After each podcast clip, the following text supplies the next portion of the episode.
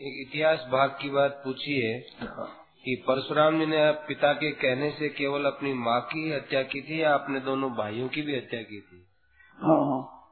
इनमें से कौन सी बात आती है? तो भागवत में तो भाइयों सहित माता की हत्या आती है।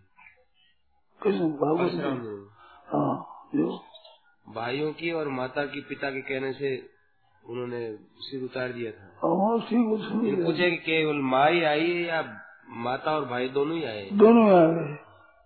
उन्होंने आगे पालन नहीं की। इस बात इसने कहा, इनको भी मार दो। और इसी ने मेरा कहना, नहीं माना और वो केस दे करके राज़ी हो गई। इस से इनको भी मार दो। परंतु आज्ञा पालन में तीन बात है। माँ बाप की आज्ञा पालन में तीन बात है। वो देख लेना। पिताजी ऐसे समर्थ हो, मरे हुए को जिला दे और याद भी न रहे वो वरदान मांगा, इनको जिला दो। राज़ी हो गए पिताजी बोलो बेटा, क्या चाहते हो? इनको सबको जिला दो और इनको ये पता नहीं परशुराम ने हमारे को मारा। ये दो वरदान दे दिए, जिला दिए। ऐसी शक्ति पिता की देखो तो पालन कर लो। और ऐसी शक्ति नहीं दिखे आपको तो कभी मत करो, ऐसा काम करना नहीं चाहिए। सरकारी साहेब, उसके गौतम की नारी थी, अहल्या। उसको तो कह दिया कि तुम मार दो उसको। पिता ने कह दिया और वो चले गए। उन्हें तलवार उठा ली और यूँ खड़ा दे। सर, क्या करूँ कि पिता की आज्ञा पालन करता हूँ तो माँ की हत्या होती है। और माँ की हत्या नहीं करता हूँ तो पिता की आज्ञा भंग होती है। क्या करूँ? ऐसे खड़ा रहा।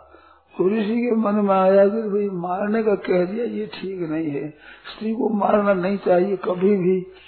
और मैंने कह दिया आवेश में आकर के तो फिर वो चिरकारी है, नाम चिरकारी था, देरी से कर, काम करता था।